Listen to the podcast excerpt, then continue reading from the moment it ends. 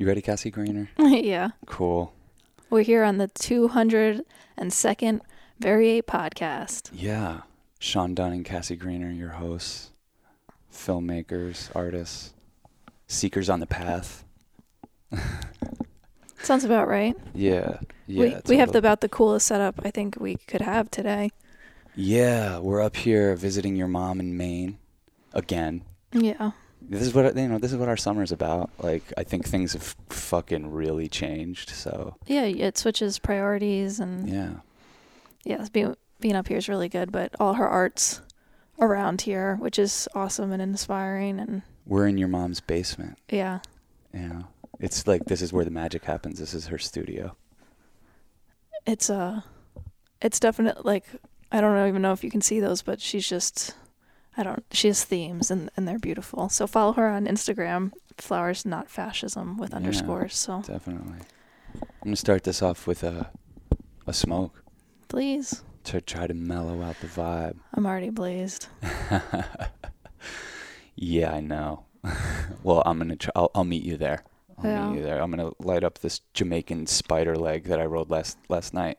I'm rolling fat fucking joints while we're Does that here. have keef on it? Well, yeah. What I did was we have this uh, coconut oil, infused coconut oil that we made, and I just take like a little pinky full of that, and I just kind of paint the whole joint, so it's like the whole joint's like a little wet with this uh, th- this cannabis oil, and then I roll it around in our ample keef because we never fuck with our keef. Yeah. So you know now we're up in Maine and we're fucking with our keef. So this thing looks fuzzy and furry, and I dig it. So Yeah, I woke up and I was like, "Oh, today's the day where I need a little cannabis oil to get me through this time of the month." yeah, It helps a first lot though. period. Yeah, it helps a lot. Yeah. I mean, I'm a little like like my eyes through this might get like a little smaller. But it does like a, a little scoop does it. Yeah, it's funny because um, I suggest it every month when your period starts, and you always look at me like I'm crazy at first. Right. You know, I'm like, "Hey, do you want to? Uh, you know, you seem like you're in pain. Why don't you take some cannabis?" Well, because a and whole you're like, "Sean, come on, man. Like, let's get serious." well, because I'm and like it hits you. I'm setting myself for a whole trip, you know. Yeah, yeah, totally. well, thank God you got your period, and we're not having a child. That's pretty fucking awesome. Yeah, that's the first thing my mom said to me. Well, Yeah. that's good news. And we like, keep rolling the dice. I don't know. Maybe I, I don't have like a proper sperm or whatever, but like we don't roll the dice. we don't roll the dice. I'm not. Um, I I've this is this is I read and maybe I'm fucked up and maybe people will be like, "Oh, they're stupid," but I read that the pull-out method is like very effective birth control and if we could have kids, which we don't know, but if we could, it's worked for us so far. You know, Yeah. 10 years deep. definitely. I'm not recommending it for everyone. You got to have a lot of control. you got to have fucking discipline. You gonna hit this? I guess so. The, the thing just looks intimidating. If someone handed me that somewhere, I'd be like, "Yo, dude, what is this?" I don't even want to touch it cuz Oh, Shawnee, fuck, I think our last podcast was the best one yet with your dad. this one's the best one yet. Okay, this one's the best one yet, but that one was pretty freaking good. Yeah, yeah, we're kind of still in the afterglow of that. That that one, um, I don't know what it did, but now that our show's on YouTube, that one seemed to like the algorithm loved it. Yeah. So that's our most popular podcast ever. My dad telling a bunch of stories about fucking selling fake acid in the 70s and like his journey to recovery and all this wild shit. Uh, we didn't even get into like it was honestly the tip of the iceberg. We talked for 2 hours and it was the tip of the iceberg. Because in terms of a conversation him and I could have, Mhm. that could be really interesting to people because him and I have done so much healing together.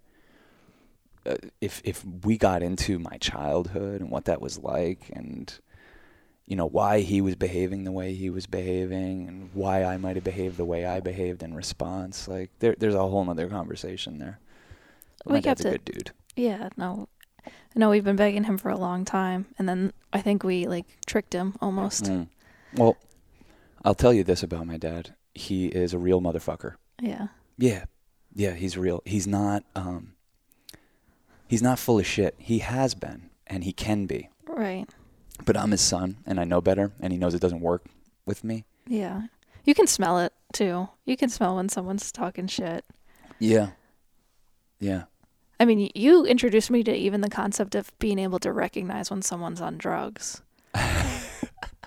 you know, because I'm just like, oh, okay, that's that's how they are. You know, that's their Mhm. makeup, and you're like, no, no, that's pills or that's heroin or that's this. hmm I don't, and I'm starting to pick up in it and be like more in tuned and sensitive to where people are at and like what the signs are that someone might be medicating in that way. But Mm. Uh, yeah, I mean, with my dad, it's so easy to tell. It's funny in the comment section on that one. Uh, somebody wrote like, "Oh man, I'm so psyched to hear this. It's so great to see your dad strong in sobriety. I'm five years into my sobriety, and it's really great to see your dad so strong in his sobriety and doing his thing." And I just wrote, I wrote, "Lol." I don't think he's strong in his sobriety right now, and uh, nor would he claim to be. I think um, he probably was on something during that podcast. And I said that in the comments, and I'm and I'm the only reason I'm saying this is because I think it's important to be honest with people, especially when you're talking about substance abuse. It's not like there is um, this day that you're on the other side of it. right, Yeah, it's it, it takes a lot to not um, want to turn back to that thing once you know about it. And uh, I think he even touched on it in the podcast when when he was talking about crack and saying like how he would, I need to have that feeling again. mm-hmm. Yeah, and um, No, even talking about it with him, I, I knew this wasn't true, but it's kind of like when you talk to an addict and you start like remem- reminding them of how good it was or tapping them into that feeling. I'm like, oh no, this feels like dangerous territory. You know, Oh, like we need to pretend like this doesn't exist. totally. What?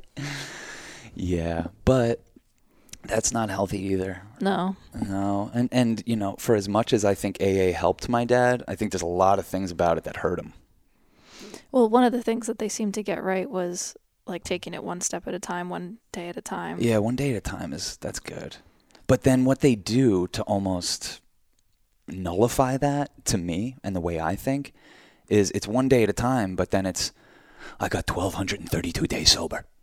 It's Mhm. like why are we keeping track? Mm. You got today? You got today handled? I got today handled. We got each other's back today. Like stay grounded in that. Not that you can't celebrate the accomplishment of of cleaning your life up right, but that everything. structure might not work for everyone or be. No, it doesn't work for a personality like my dad. Mm-hmm. It doesn't it wouldn't work for me because I know it, when we were together, like you had never seen my dad fucked up. We were years into our relationship, and you had Mhm. never seen him uh, on pills or anything suspicious like that. Right. And then one day, we're in LA, and I called home, and I heard, and I'm talking to him, and I'm like, okay, my dad's fucked up, and he hadn't been fucked up in seven years. Didn't we go home early or something? Yeah, yeah. Because then I immediately got on the phone with my mom. I was like, "What's going on?" She's like, "He's fucking up." Ugh. It, it was it was one of the worst feelings because I used to have nightmares about that. Mm-hmm. Because uh, it's it's funny. I haven't thought about this in a long time, but it was so traumatizing and so. Um, I keep using the word wild to describe it because there was no way to predict what his behavior would be or how far it would go Mm-hmm. or the type of phone call you would get. And so on- once he did clean himself up, and it seemed like he was doing really good, and he's sponsoring people and all this, and he's putting together some real time.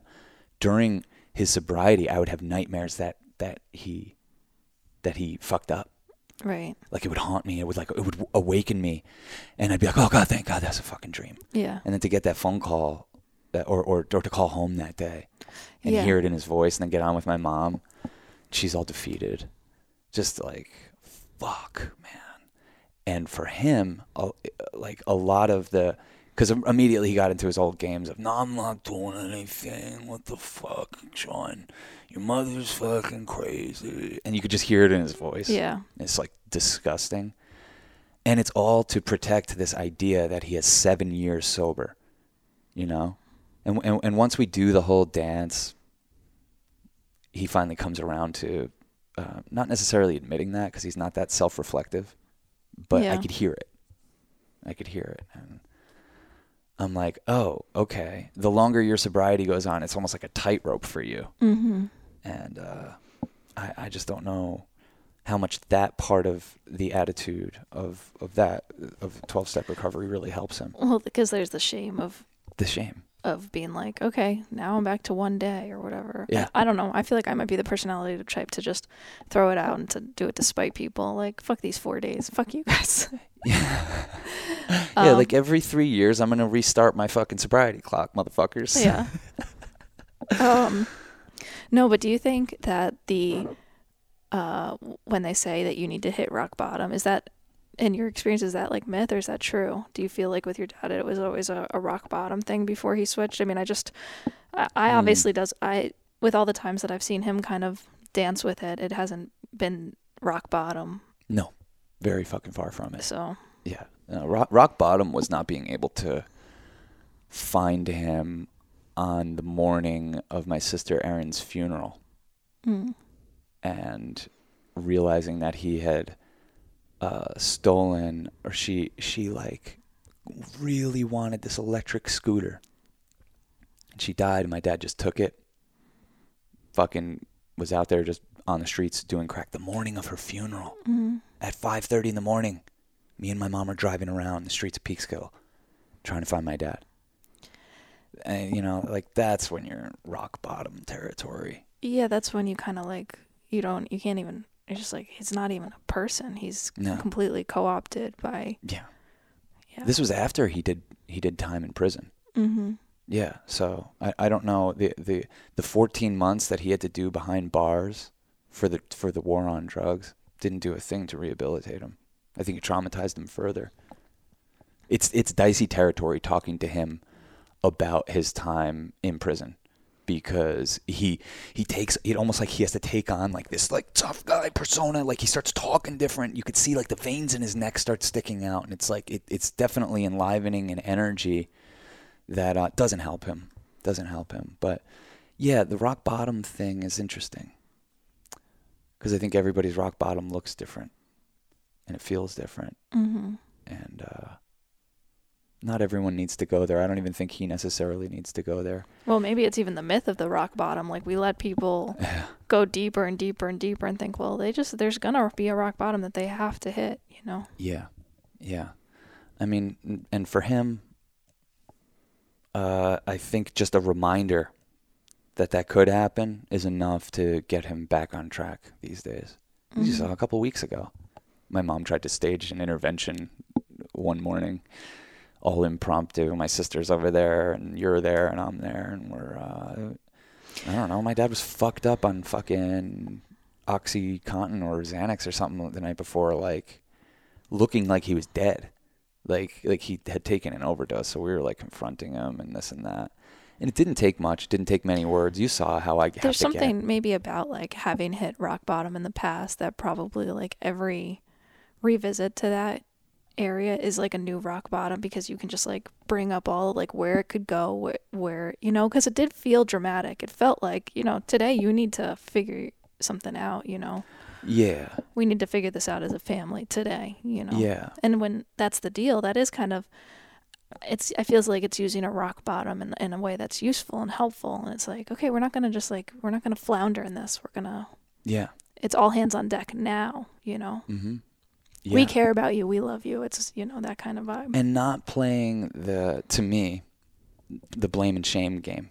Not doing that. I, I it's so hard because all your passion comes up your energy comes up. I become the 14 year old version of myself that's literally just trying to protect my sisters and my mom from this fucking drug freak. And I, like I, I become that that boy. Mm-hmm. but then like you know you got to take a, a few breaths. And and get your wisdom back online. Because my, my wisdom tells me all that stuff that has to do with shame and blame is pushing him further into where he's already headed. And the love is the only tether that'll bring him back. So i don't know. That morning i was definitely more on the tip of like dad man i understand why you use drugs. I understand why you want to. I don't understand why the, the dishonesty about it. I don't understand messing with substances that could ruin your life. yeah but once you really can absorb into your bones that addiction is a response to disconnection Yeah. it's like okay shame and blame might be the like easy pathway the familiar pathway the the pathway we've had instilled with us because of catholicism or whatever religious It's, it, well, it's also because of capitalism. It's his Right. fault. Mm-hmm. It, it's not our environment. it's not the society that he can't seem to function in or feel comfortable in. Mm-hmm. It's his fault. And uh, yeah, that that's that's uh, we as as in most things, we get fed a bullshit story, and you know, it's it's it's on us to kind of use our lived experience to um, re-educate ourselves and get mature and upgrade our operating system. And I, I'm I'm not a victim of anything. I'm grateful for this. But when you're coming up a, a son or a daughter of an addict that's out of control, you're having to update your operating system every fucking five seconds.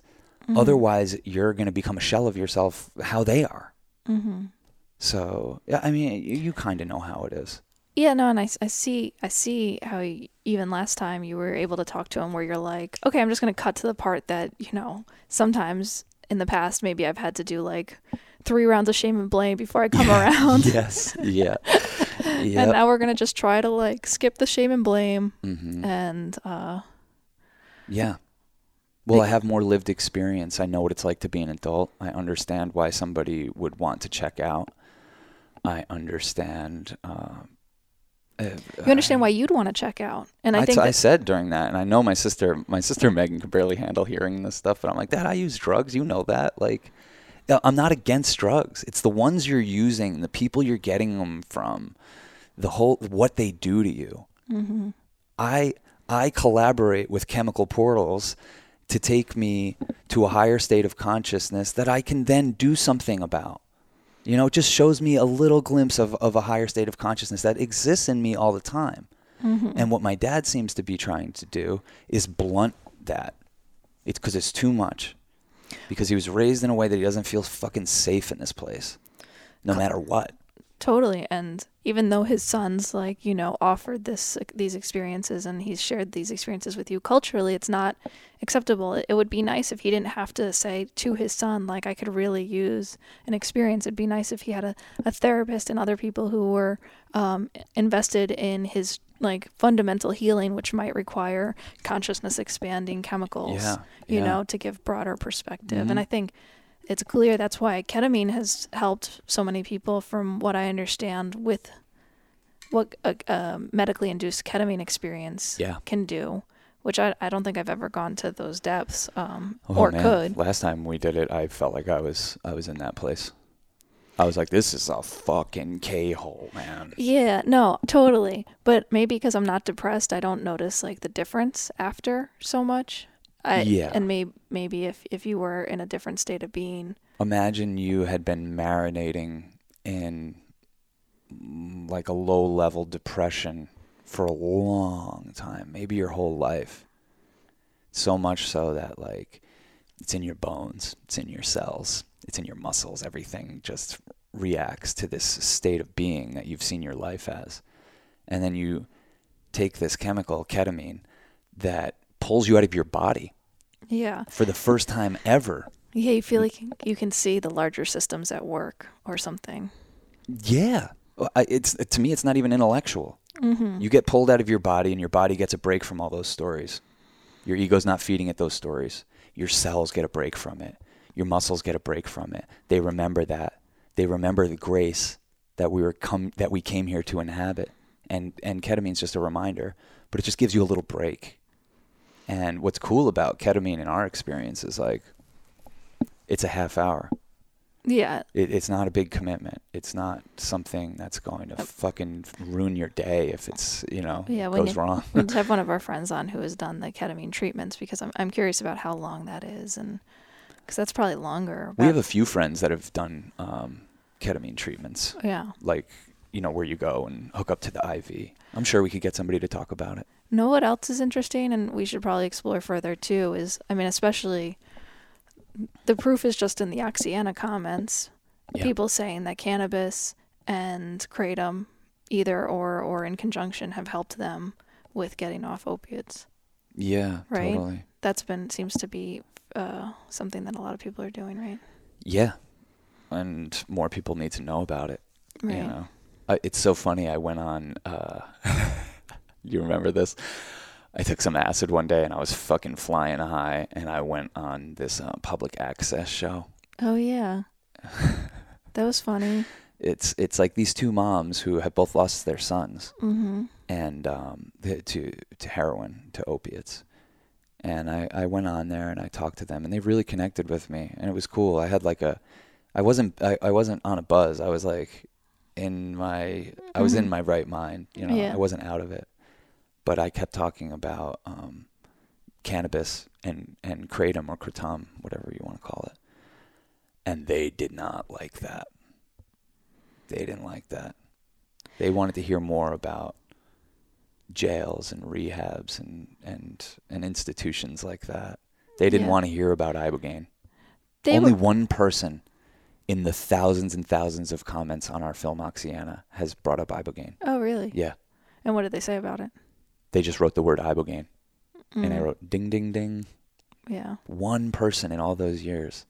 So so you know we we just need to get this information out there, and I think when we can uh, get over our attachment to the systems that we're currently in that aren't serving us, especially when it comes to uh, addiction recovery. when we Mhm. can get over our attachment to those things and start saying, well, if if, if nature provided um, the the opiate, it definitely provided the antidote. Yeah. So why don't we trust that? And why don't we trust some of the veterans and people with severe trauma and PTSD that have been addicted and that have used these things to come out of it? Why don't we trust them? Mm-hmm. instead of a government who's just doing the bidding of pharmaceuticals. You know, you see how when you put in the profit mar- the profit motive, how it starts to corrupt, and we can't get real information, we can't get real healing. How many people have unnecessarily died that maybe could have just gone to a 72-hour ibogaine retreat? And why is when you get on methadone, getting off methadone not part of the conversation? Yeah, You know, they just are like, okay, you can start taking this thing. You just have to take it forever. I, I, think I understand that because I think a lot of times the idea of going without anything is too much for the person to bear, and they'd almost rather not live. mm-hmm. So it's almost like you don't want to lay that trip on them. I can respect that, but it does seem like part of that it's become accepted Right. that and I, I can't imagine that there's not profit motive in that in that reality. That they're Yeah. like, Okay, we'll take you off this, but we're gonna put you on this. It's like Suboxone. well that that's that's what I mean, right? That's the same thing. or is those different things? it's not the same thing. Okay. Uh, methadone's just like kind of a weaker opiate. Oh, Suboxone, that's what I was thinking. Suboxone's of. like an opiate blocker that has some sort of opiate in it or something. Yeah, like it makes you it but it's a pharmaceutical, yeah. And um, we we referenced our movie Oxyana. We should say what that is. Yeah. In 2012, um, I was on a road trip with Johnny Fritz and my friend Colby, and we stumble. Uh, we were we were visiting Johnny Fritz, who's a country musician. We were visiting his hometown in Virginia, and uh, we were having ourselves a night. We were sitting in this fucking the, Johnny's neighbor, it, these amazing dudes, garbage man, who's like hoarded all this stuff. Like he's he's built this shack, and they just sit in there drinking moonshine. So we're just drinking moonshine, hanging out, really, really on one. And we were telling them that um, we were on this road trip, and I don't know, we were we were headed to um, uh, we were headed to like Knoxville, Tennessee, for Johnny to buy a new Sprinter van. And um, we were telling them about that, and they're like, "You should stop in this town, Oceana, on the way." hmm And we're like, what's there? They were like, and Johnny's like, oh my god, I've been there with these guys. It's like ATVs, this and that. And, but they were, but they were also like, it's a fucking crazy place. Like you guys would want to see this place. So we're like, yeah, sure. Uh, so that night we fucking pull out of there, and Johnny wasn't drinking moonshine. He doesn't really party like that. uh, I, moonshine's a different. I could do a whole podcast on it. It's a way different thing. It's a different buzz. But Wait, do you think it's sorry? Can I ask about it though? moonshine, Yeah. yeah, What's the different buzz? Is it because I hear mezcal is like a different buzz? it kind of felt like how people describe that. Yeah. Were you, did you get Yeah. hungover? Do you get hungover from no, it? it wasn't a bad hangover or anything. It wasn't. It was. It was very. It was like a euphoric, sweet, almost like champagne-like thing, just from like a few sips here and there. Interesting. Homemade uh, moonshine that had like cherry flavoring in it. Cool. Yeah. I don't think. I've ever had it. Yeah. So um, You we're were like, in Oceana. yeah, we're like, cool. We'll go stay in Oceana tonight. You know, it's like three hours away from here. So we hop in the van, head out. Johnny drives us in there. Why you're you? I mean, this place is in the middle of fucking nowhere. Yeah. Yeah, you're you're you know you've been there a number of times. You're winding through these crazy mountain roads, and it's really scary, really scary, especially with the way that Johnny would drive because he, he's like he's very confident behind the wheel. Whew. Wild night, being drunk on moonshine, finding Oceana for the first time. So anyway, we pull into this town. As we pull into this town, first fucking person I see is a juggalo. Yeah. This is just a juggalo standing there, just chain smoking cigarettes, and I'm like, I'm gonna go over to that dude. So I go over to him, I'm like, hey man, what up? And you know, we start chatting, and uh, you know, I go, I'm like, I'm gonna go smoke a joint over here, and he like kind of joins me. We're smoking a little weed, we're talking. He's telling me about juggalos. I'm telling him like, yo, I just made this movie, American Juggalo. Yeah. It's crazy that I'm running into you. And he's like, yeah, man. And he's like telling us all this stuff. And he's like, if you want to know the truth, man, this town you're in right now is all about dope. And my heart sunk. Mm. And he's like, yeah, they call it Oxyana. I was like, oh shit, because the name of the town's Oceana. hmm He's like, they call it Oxyana. And 15 minutes later, he's shooting up into his hand in front of us in the van. hmm It's uh, crazy, haunting, real. I can remember it like it's yesterday kind of moment. Hmm Mm, uh, you know, it, it scared us. Because we were staying in that town and we were new to that town and there's only 1,500 people there, so we're very noticeable. So I don't know, we chilled. We chilled there for like three, four days, just hung around. And after those three, four days, I was just like, I was telling Colby, I was like, yo, this is my next movie, man. I think we just like come here and make a movie about this place. Just talk to the people here. Like, don't even have to add a thing. Nothing. We, we, like this is like simple, simple, simple. If it's true what this kid's telling us and what we've seen is really the case throughout this town, we gotta help these people tell their story. Because everybody that we met was addicted, mm. and they would even not even really kind of be aware that they're addicted. You know, you talk to someone and and they're almost speaking down about addicts, and they're like, and me, I just tell, I just take them like the doctor tells me, and I'm like, oh my god.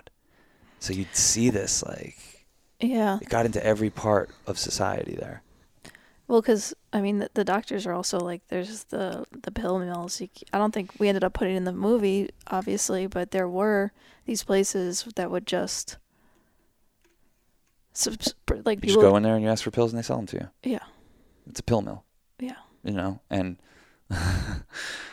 Pain management clinic. yeah, what they call it a pain management clinic or whatever. I don't know if that's still going on. I'm sure it is. Or like a lot of the, a lot of people became hip to all this shit, but we were kind of on the forefront. Yeah. even even talking about what we had come across before we had even made the film the way we were talking about it was really upsetting people like there there is no opioid epidemic there is no problem stop it don't go down there i remember people threatening us Mm-hmm. don't fucking go down there don't don't make this movie you will be met by smith and wesson when you enter this town The fucking scariest. scared us man One of the scariest nights we had though was we like were hanging with these teenagers, and there's something about teenagers,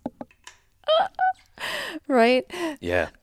Yeah. Like, of it- course, like the scariest shit that happens to us in the whole making of the movie was like had nothing to do with anyone that was on drugs. Yeah, they were just teenagers. They're just like teenagers, and somebody was like, "Hey, man, there's a bunch of people having a huge bonfire at the end of this holler."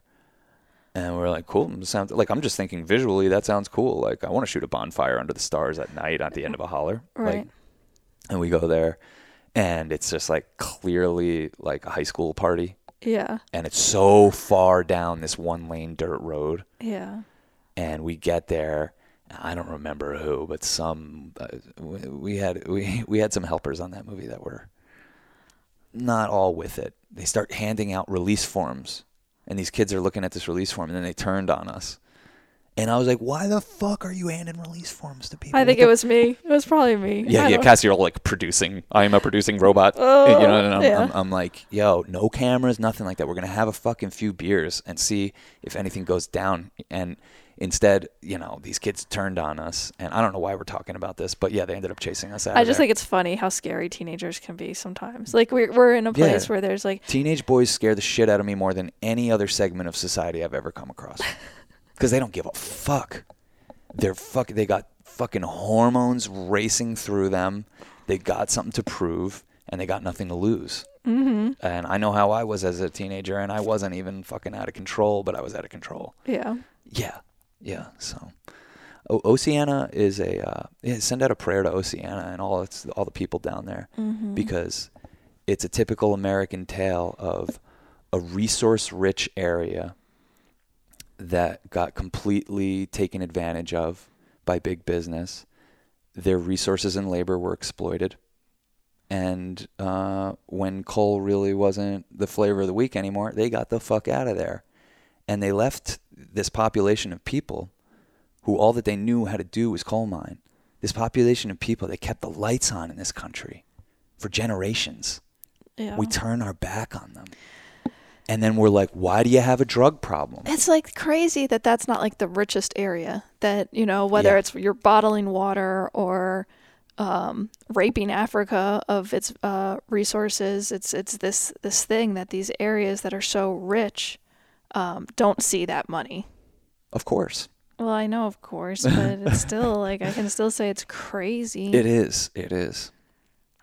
Yeah. I don't know who should see the money. I think you know what I mean, but I don't know. I mean, there's a. I think there's a way of going about human life where we don't have to like plunder the depths of the surface of this place and pull out things to burn. I don't know. I just think there's a way of going about things that we don't really need to rely on fossil fuels Mm-hmm. or the exploitation of labor or the subjugation of entire populations or uh, U.S. backed coups, you know, it- taking out Bolivia's first indigenous uh, indigenous elected leader. We take him out, so Elon Musk can go in there and mine for lithium for his batteries. You know, th- this is stuff, and, and, and he's proud of that. Mm-hmm. He's proud of it. Our hero, Elon Musk. Everyone loves Elon Musk, right? So uh, it's it's the same old story, and we made that film in a way to not really like take a political stance, but I think by making it the way we made it, it, it ended up doing that because everyone nobody could understand why we would really only talk to the people who were suffering Mm-hmm. why we would talk to the people who are addicted or the people that are close to them. Where are the experts? Where are the solutions? And it's just such a bullshit you- neoliberal way of thinking. Yeah, you need to understand the problem. You need to understand the problem. You need to fucking transcend your concepts of what you thought addiction was, you know, Mm-hmm. what you thought people were all about. It's just like an ongoing discovery of understanding each other better. Yeah. You know, like there's not you're not gonna be like we were saying that before. We're just like you can't get to the other side of something. It's just No. like you're like okay, Yeah. let's get let's understand this. Like Yeah. Anytime you think you're on the other side of something or you got something figured out, like good for you. It's fucking total illusion. Good for you though. mm-hmm. that that's why we make art. That's uh, to me that's why we make art art. That that's why it's important for me to go to and set up shop in the place beyond the bullshit. In in the place removed from from the the dualities and the dichotomies. Taking it ta being a little bit outside the the omega point Mm-hmm. you know, being able to look at things from a different place than the place beyond the bullshit, and make art for for that place in your heart, Mm-hmm. and come from that place. Uh, you know, that, that's what we try to do. We try to do our best. Yeah, still figuring out if there's a way to do that with money involved, and just hearing what every artist seems to have to go through w- when financing a project. It, it does it does seem very difficult nowadays. It uh, the content that you see created, the art that you see created, um, that that sees the big screens. You you can see the layers behind it.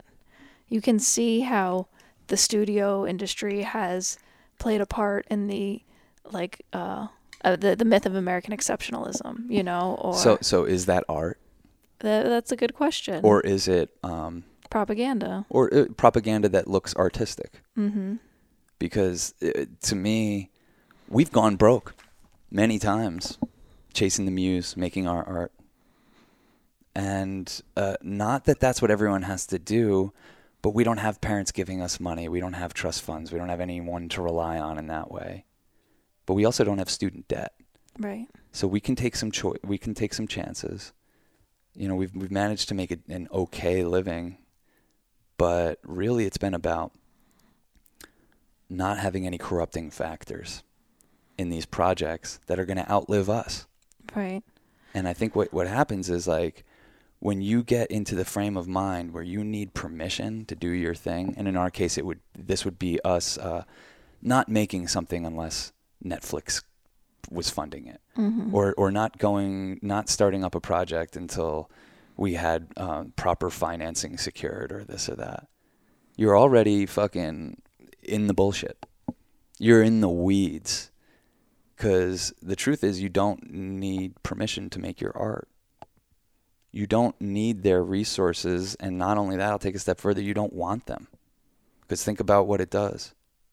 Netflix isn't making art, they're not interested in that. They're making products and they're mitigating risk. Mm. Yeah. When you mitigate risk, you're not going to be putting out groundbreaking art. And people might dig it, but they don't understand what they're missing out on. That's probably why comedies become so popular, especially on Netflix, because it is a, a way to get into groundbreaking territory. Yeah. I think. What groundbreaking comedies you think Netflix has put out? Are you talking about stand up? yeah. Yeah. Yeah. There's the, that that's that's the whole thing. Some of the some of the stand up you see out there, you're like, I'm surprised they let this out there. Right. Yeah. But I don't know, it's just the algorithm saying like uh Eric Andre is very popular. Give him special. Don't you know what I mean? Like Right. Whatever it is. Mm-hmm. Yeah, so so uh, it, capitalism corrupts everything, but it really uh, it it fucks with the with our culture of art in a, in a really nasty and insidious way that I hate, and that I try to encourage more people to, um, if you're serious about art and you have already know in your heart that you're devoting your life to it, take fucking risks. Mm-hmm. Fucking go there. Show us the way. The artists are supposed to be the ones leading the way. You know? Mm-hmm. S- showing us and and we're trying to do this what the brighter future that we could inhabit looks like. What it Yeah. feels like. Bringing back remnants from those visions. Building enduring monuments to our visions. To the things that come to us, the ideas and sharing those and and like Alex Grey says like feeding the hungry souls. Mm. That's what the artist is here to do. We got to feed the hungry souls. We got to keep the spirit of this place alive. We're the torchbearers. Think about all the fucking dopeness that came before us that inspired us. It's our turn now. Mm. And we're going to wait around to get proper funding or to do this or that. Or, or you know, we wanted to make a radio show. Ideally, that would be on Sirius XM being blasted out to fucking tens of millions of people. Yeah. It ain't gonna happen. I'm real with myself. That ain't gonna happen. I'm not holding my breath for that. So instead, I'm gonna just start making it and putting it out there. And who cares if anyone's listening to it? I'm having a good time. I'm feeding my hungry soul And mine. and yours. Yeah. We're having a good time. I mean, I sit down to do Church of Chill. I'm just I'm just curating songs. I don't even think I'm making art. You're making art while I do it. So many people have reached out and said that's what they listen to when they paint or make art. Yeah. That's really cool. Fuck, man. That's so cool. That's so cool. But we weren't going to get permission to do that. Yeah. And permission, the little permission we did have, it might not be there any longer. So. Uh, yeah. yeah. Yeah, we can get into that.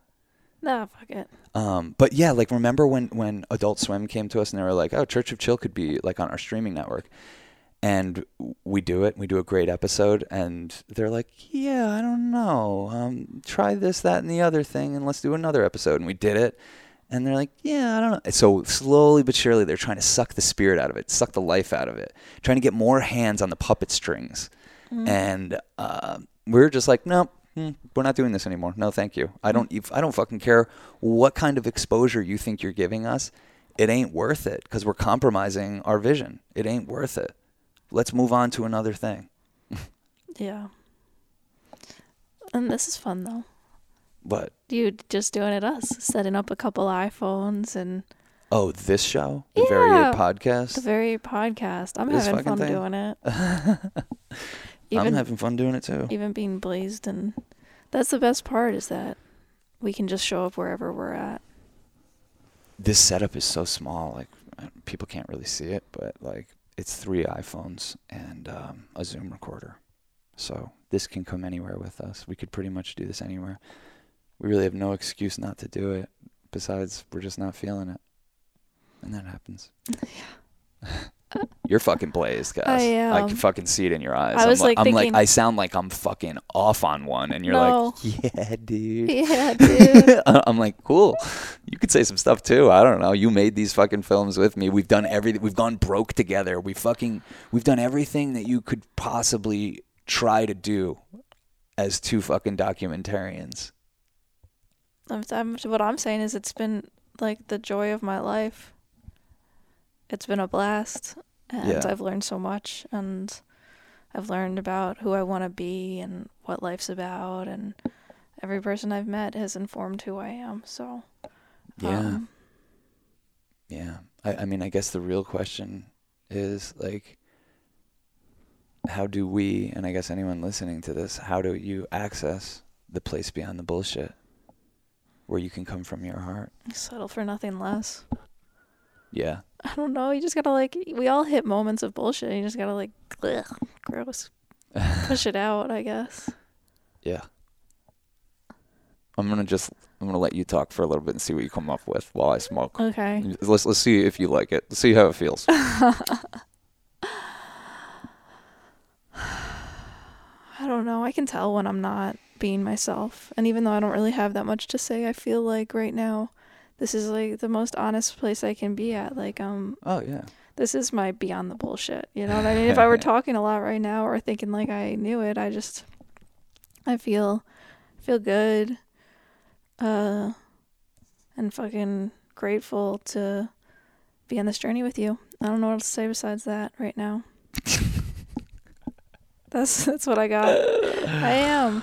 Okay. You're grateful. I'm grateful to I be here that. with you. Yeah, that's a big part of it. Gratitude. I like your ta- hat. Yeah. A gift from the very, very talented cinematographer Drew Sirocco. Yeah. Yeah. It says DMT, directing movies and television. How appropriate. that's what I do.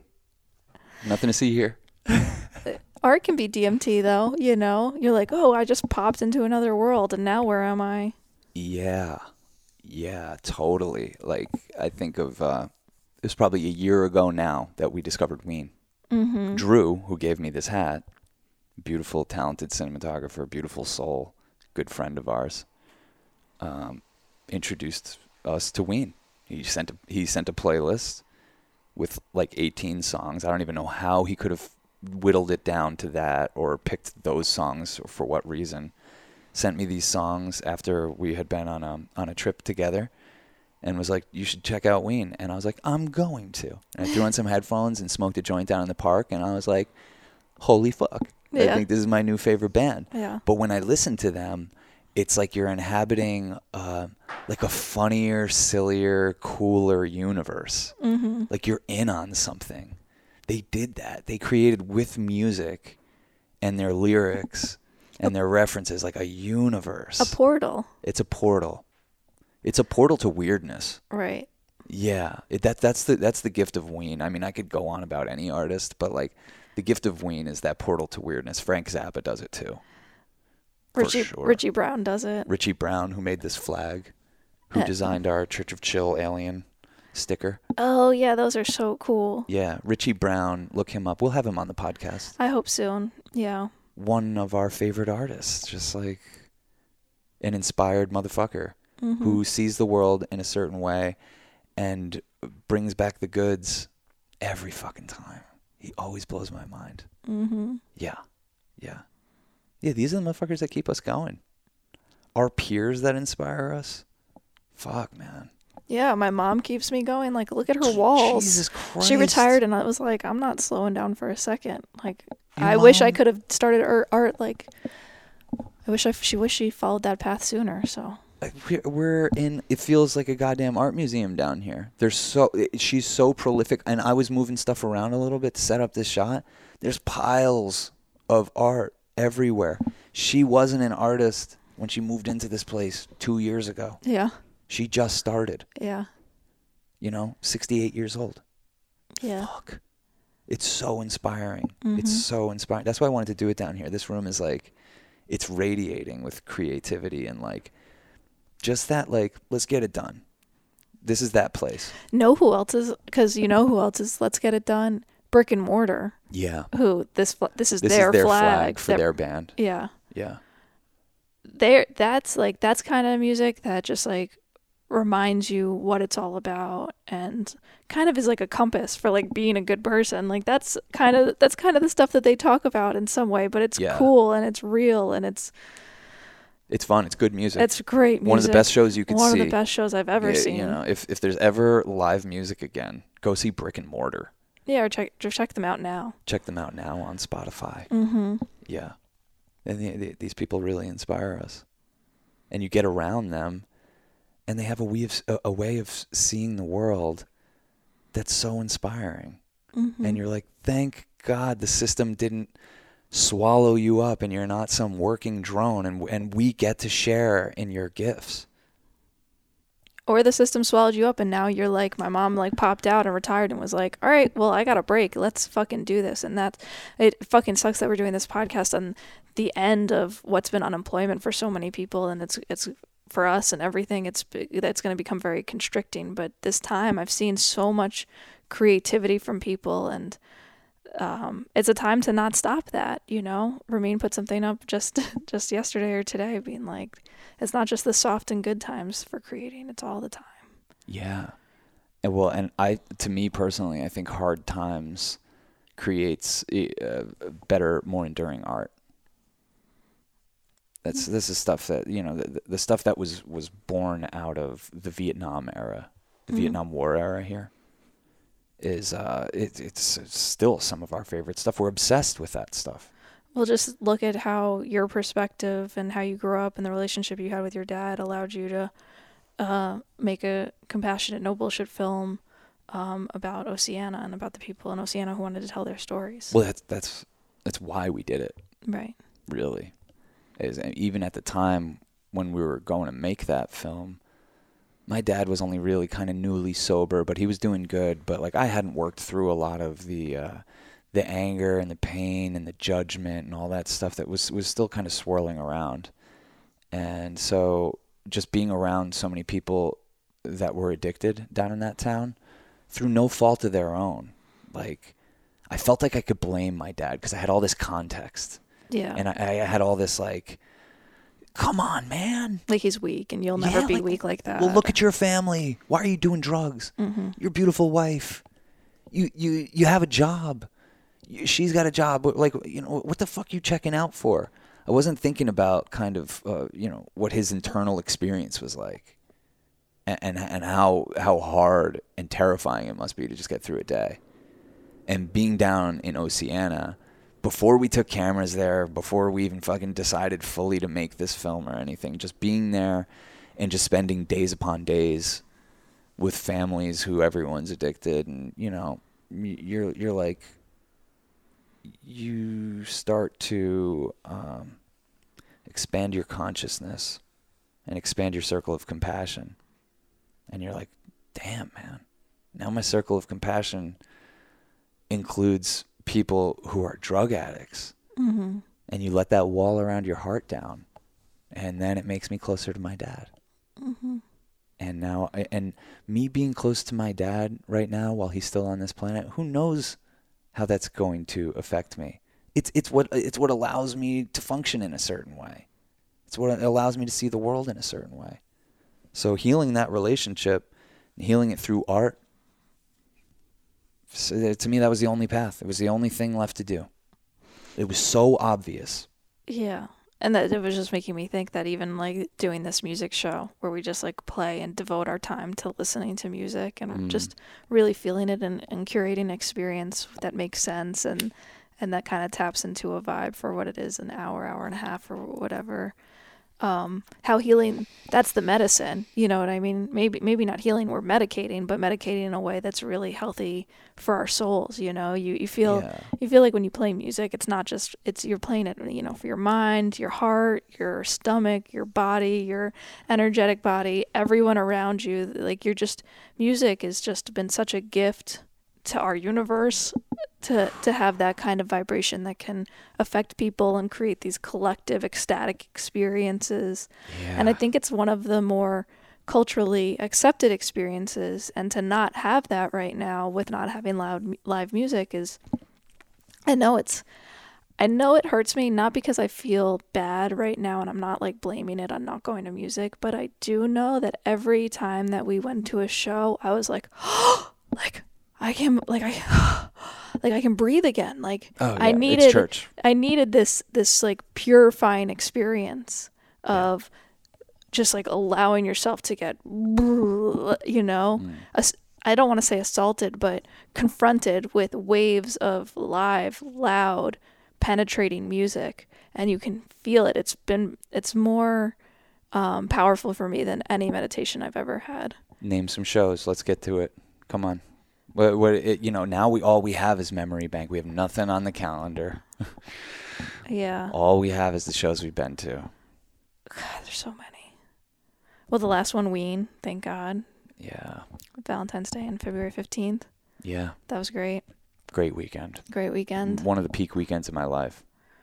Um, there's a Diarrhea Planet show at Mercury Lounge where it was like six guitars in this small room, and it was like, "Gah," you know, um, Awesome. Uh, you know, uh, I mean, there's Leftover Crack has done that. Don't touch your headphones. Screeching Weasel has done that. Um, Angel Olsen has done that. Oh man, Screeching Weasel at Riot Fest, what, probably 2013. Mm-hmm. Remember that? The sun was going down. Chicago, they're playing their hometown. Yeah, and everyone was moshing, but there was so much space that like I did not feel. I was at the like back of the pit, and I just felt like totally safe and zen about it. That's you your know? spot. That's where if you if you want to find Cass at a show, just look to the back of the pit. like She's just on the back edge, you know. Usually behind the up. security guard or something. and security guard.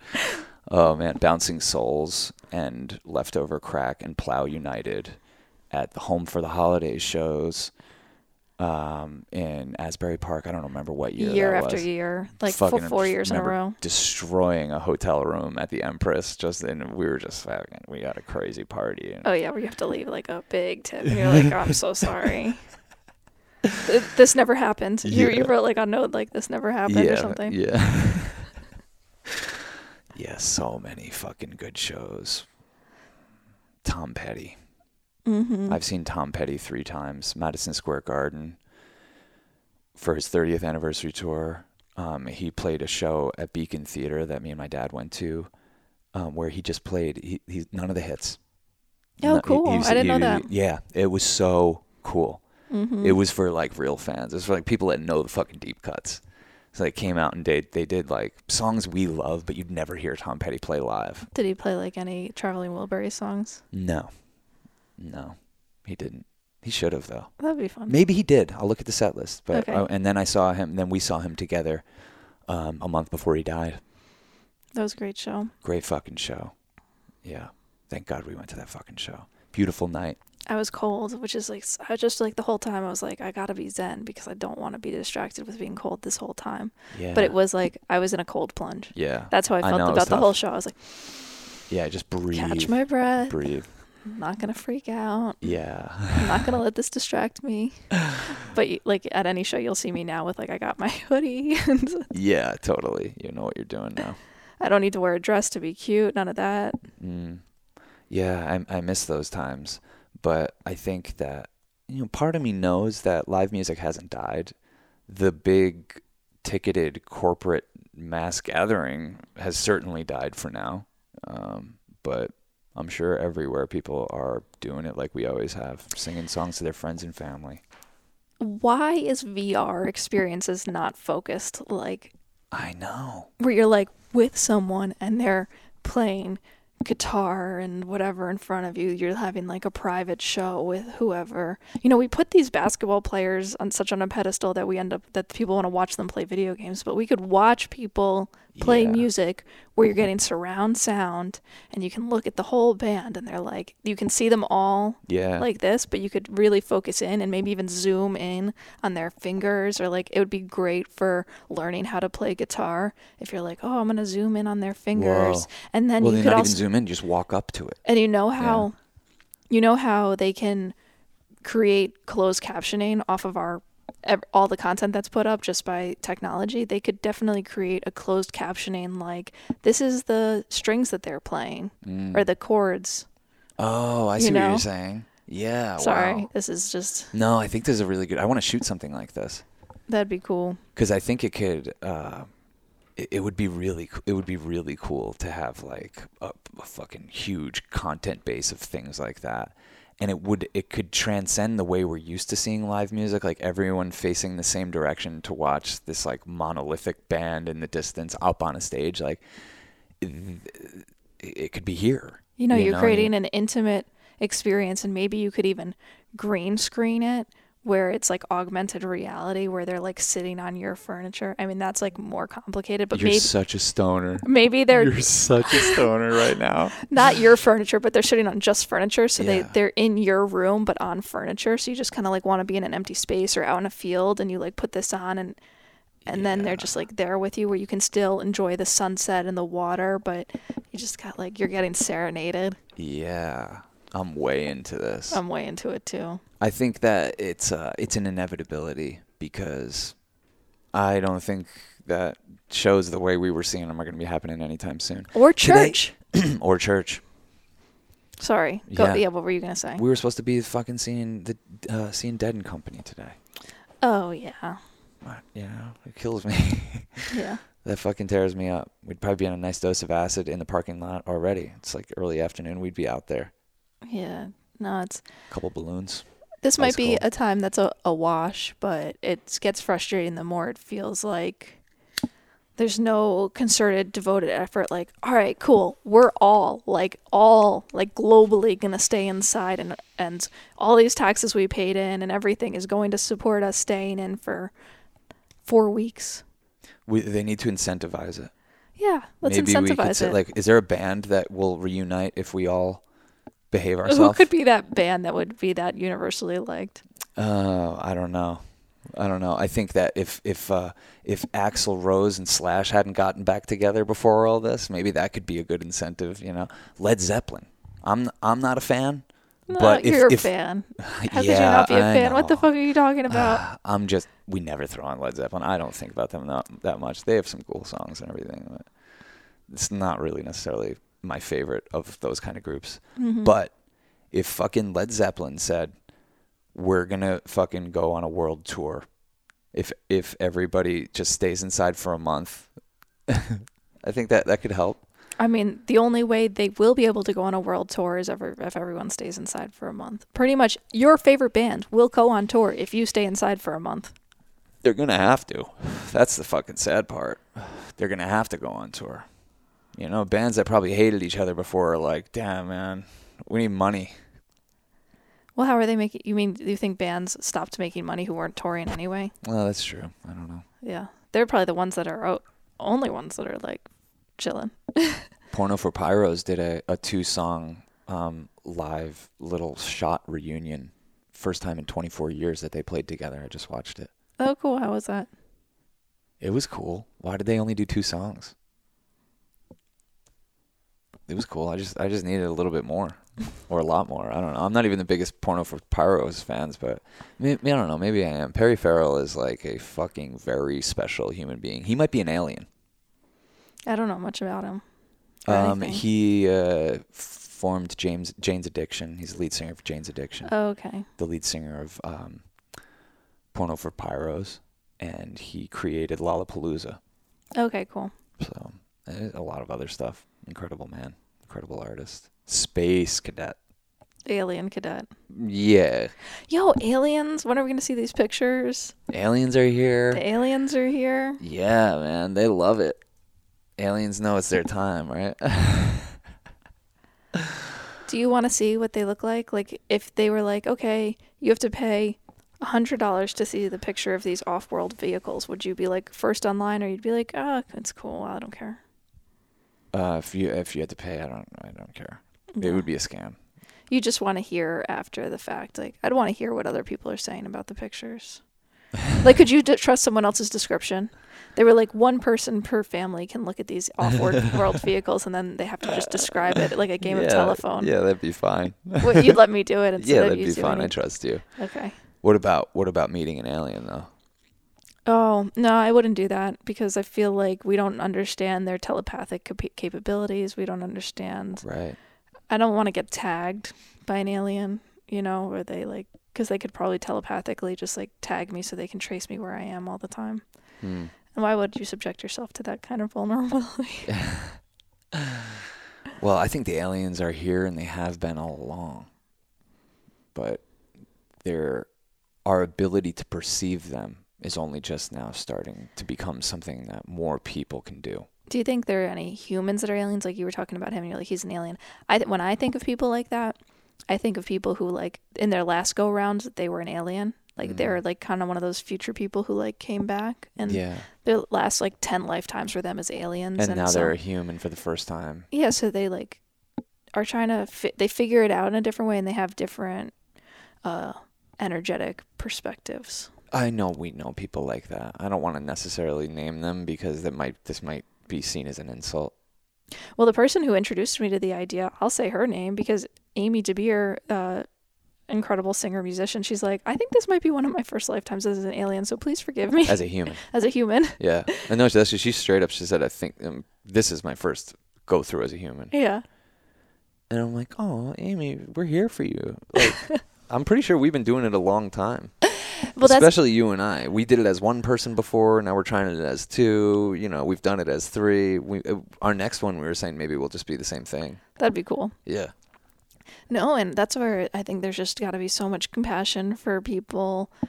Like, I, I don't even feel like I need to know, like, what is your trauma? Why are you addicted? Like, life and, and maybe just incarnating as a human is particularly difficult for someone. Uh, yeah. And we just need support and we need to support each other. And our, pr- and our priority should be on helping each other out, not, you know, And when we have that support, like we all flourish. Everybody flourishes. Everyone is an artist. That's the thing. Everyone's an artist. We're just like fucking caught up with some bullshit. Mm-hmm. We're caught up with some bullshit and we're distracted. well, because we're this extension of this bigger thing. Godhead. this bigger godhead and you're an extension and so it's like do you want to be online for other people or do you are you going to be offline like are you going to are you going to spend your time scared and worried and not able to show people your connection to godhead or are you going to worry about whether or not you're connected to godhead Mm. or whatever you know that's just where i'm the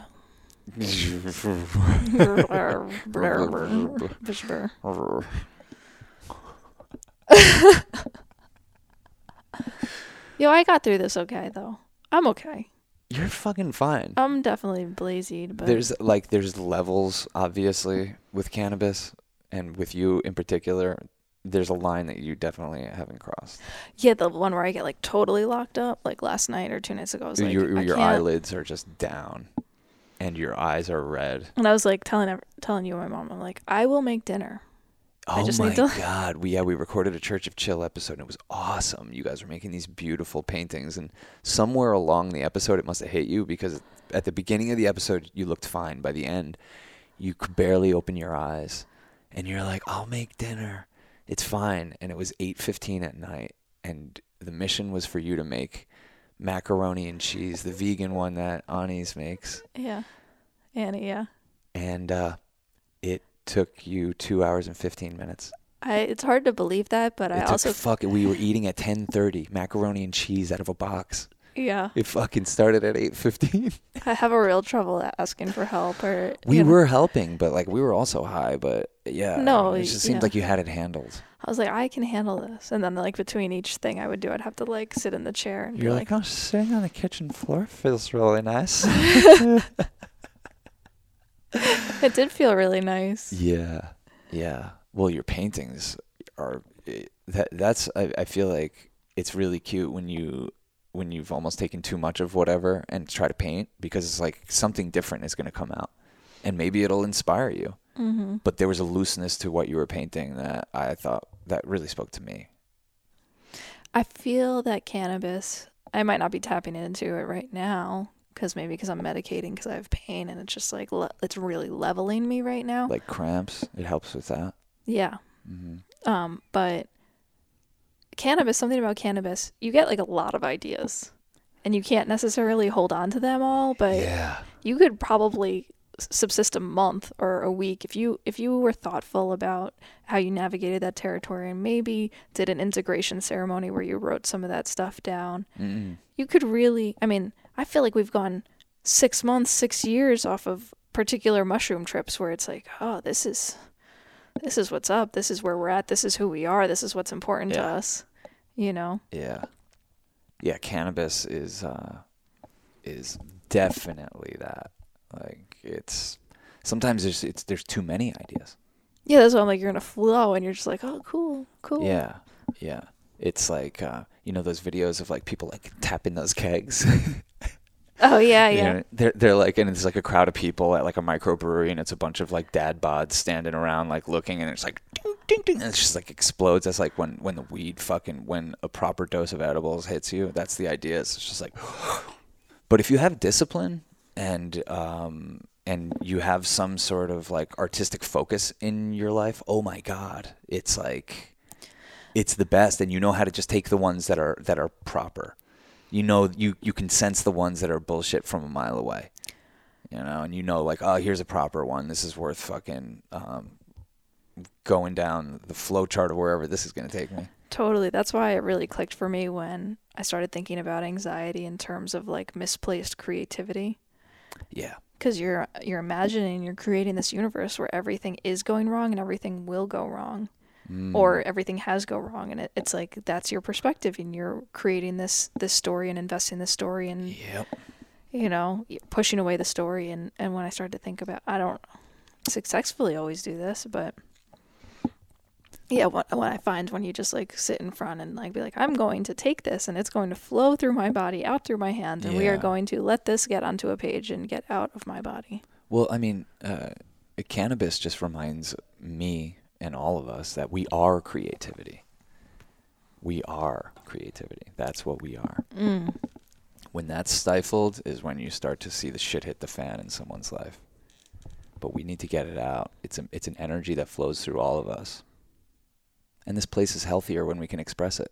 That's why right now what's happening, which you just told me this, and I guess somehow I missed this, that protesters, in order to get out of jail, when they're scooped up and thrown in jail, are making are being made to sign uh, agreements or contracts that they won't go back onto the streets to protest. Mm. And so, effectively expressing yourself at this time has become illegal Yeah. and your con- the consequences if you go and express yourself again something that's like a time honored american tradition yeah. um yes just uh, i'm just thinking about that in context of creativity and how it's so important for people to not only express themselves on an individual level but on a collective level Oh yeah, yeah. Now's the time. I'm gonna spark one. okay Can we? Um, this would be a good place to talk about. We got to clean up some business. And Right. anyone still listening are the people that care about us yeah and listening and care about end. this kind of business Yeah, and care about this kind of business. But um, we have a show, Church of Chill. Mhm. We have this show, the Very Ape podcast, and then we have Church of Chill, which is like our music show. It like we were saying, we wanted a radio show, and we didn't really feel like asking permission to do it, so we started just doing it. The powers that be don't like that, and we keep getting strikes on our SoundCloud, and our SoundCloud is the aggregator for the audio version of everything. It's on the same feed as the Very Ape podcast. so it sends it to spotify stitcher and Yeah. sound uh to iTunes. itunes yeah sorry So um, basically, our account keeps getting fucked with. We already got dropped from Spotify once and lost 7,500 subscribers. Um, and now SoundCloud is starting to do its uh, just basically like let- pull these episodes that we're pull- not making money off of Yeah, or, yeah we're not making money off of any of this stuff. But they're pulling down old Church of Chill episodes because there's copyrighted music in them. Obviously, that's all it is. Yeah. Which Uh, and I I respect yeah, that whatever. artists are yeah, we're not trying to take we got away with it for this long. Yeah. But uh, we want Church of Chill to continue, so we're going to have to figure out a way to do that. But in the meantime, if these episodes start disappearing, and they might very well have already be gone by the time you're hearing this, if they disappear off the feed, don't be alarmed. Um, there'll be a place where you could get them. We're just kind of figuring all this out. Yeah, and also if you're listening on any of those feeds that we mentioned, SoundCloud, iTunes, Spotify, or Stitcher, uh, come on over to YouTube. Yeah, that's the main thing you could do to help us right now. Yeah. um, is is subscribe to our YouTube if you dig this podcast, because basically what we're gonna have to do is um, we just don't want to be beholden to any one platform because they could too easily fuck with us. Even YouTube is having Yeah, their totally. issue. We're having our issues with YouTube. We're not putting all our eggs in one basket. Yes, we can't. Um, But if this goes away, there are other places to find us, and we may just need to start over with our. yeah, and we're open to suggestions. Yeah, Um, definitely. definitely open to suggestions. But um, also, um, until 20 episodes ago, we were playing popular music during the podcast. Right. So we might have to delete those episodes too. So if you're this type of person, we've heard some people are going through the whole catalog. God knows what would possess somebody to do that. But if you're one of these people and you're only on episode 150 something or whatever, and this disappears, I'm just saying with peace and love, this is why. So we might have to clear everything off our SoundCloud and audio feed of this podcast uh, from episode 180 to beyond and, and before that. Yeah. So if you're listening to us now and have been listening to us, uh, thank you. That's been Oh, awesome. yeah, That's kept us you. going and, and Yeah. feeling like this is even a thing that we can keep doing. and- Subscribe to the YouTube, youtube.com slash Yeah. veryape. We have all of our films on there besides Cam Girls, which uh, is uncensored on our website, veryape.tv. I believe on our website you can, if you log in or go onto our website, veryape.tv, there will be a place where you can s- subscribe to our mailing list. And Yeah, maybe we'll use that one day. maybe we'll use that one day. It doesn't hurt. It doesn't hurt, but uh, yeah, subscribing to our mailing list is another. It's a it's We just don't a safety net for us. I don't remember the last time we sent an email. we so wouldn't send an email unless it was like, "Yo, we just got pulled off all the platforms." And uh, I don't know. I I feel like this podcast is and always has been for us a way of making new friends and growing the family and having a cool network of people. We don't want you to be a fan of ours. We want you to be a friend of ours.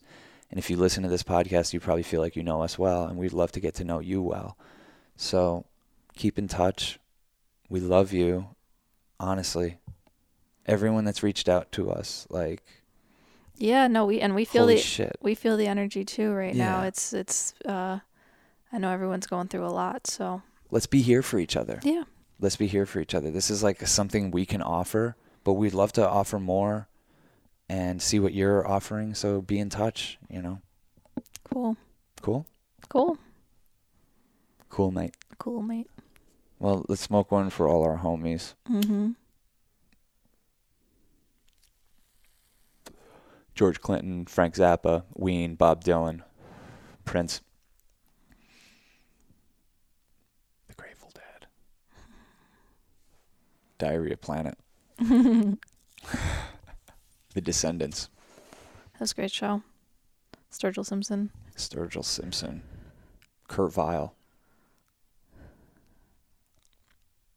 So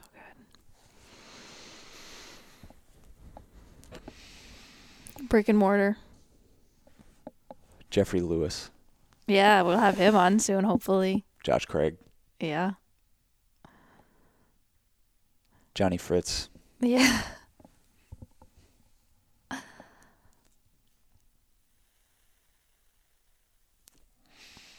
Father John Misty. Yeah. Some good shows. Rolling Stones. The Rolling Stones. Mick Jagger, Keith Richards, Ronnie Wood. John Mayer. Let's leave it at that. Like cool. We're gonna leave it at John Mayer, Johnny Salami, Yep. old salami boy, sexy Jerry. Cool. Eight podcast. Thanks for joining us. This was meant to be a chill one. Thanks for fucking chilling with us. Peace and love. Peace and love.